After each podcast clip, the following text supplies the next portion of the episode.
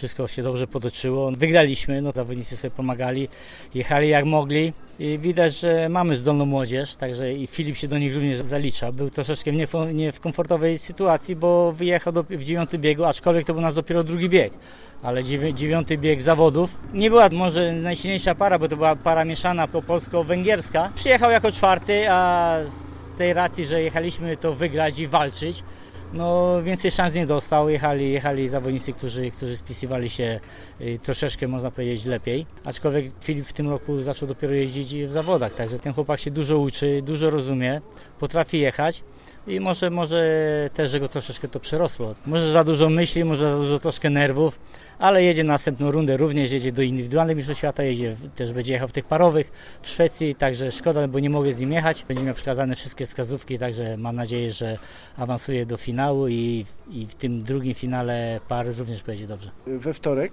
Filip Bęczkowski miał wolne, natomiast y, pojechałeś z Kevinem Nyczem i Dominikiem Baryłką do Gdańska na Puchar GKSZ.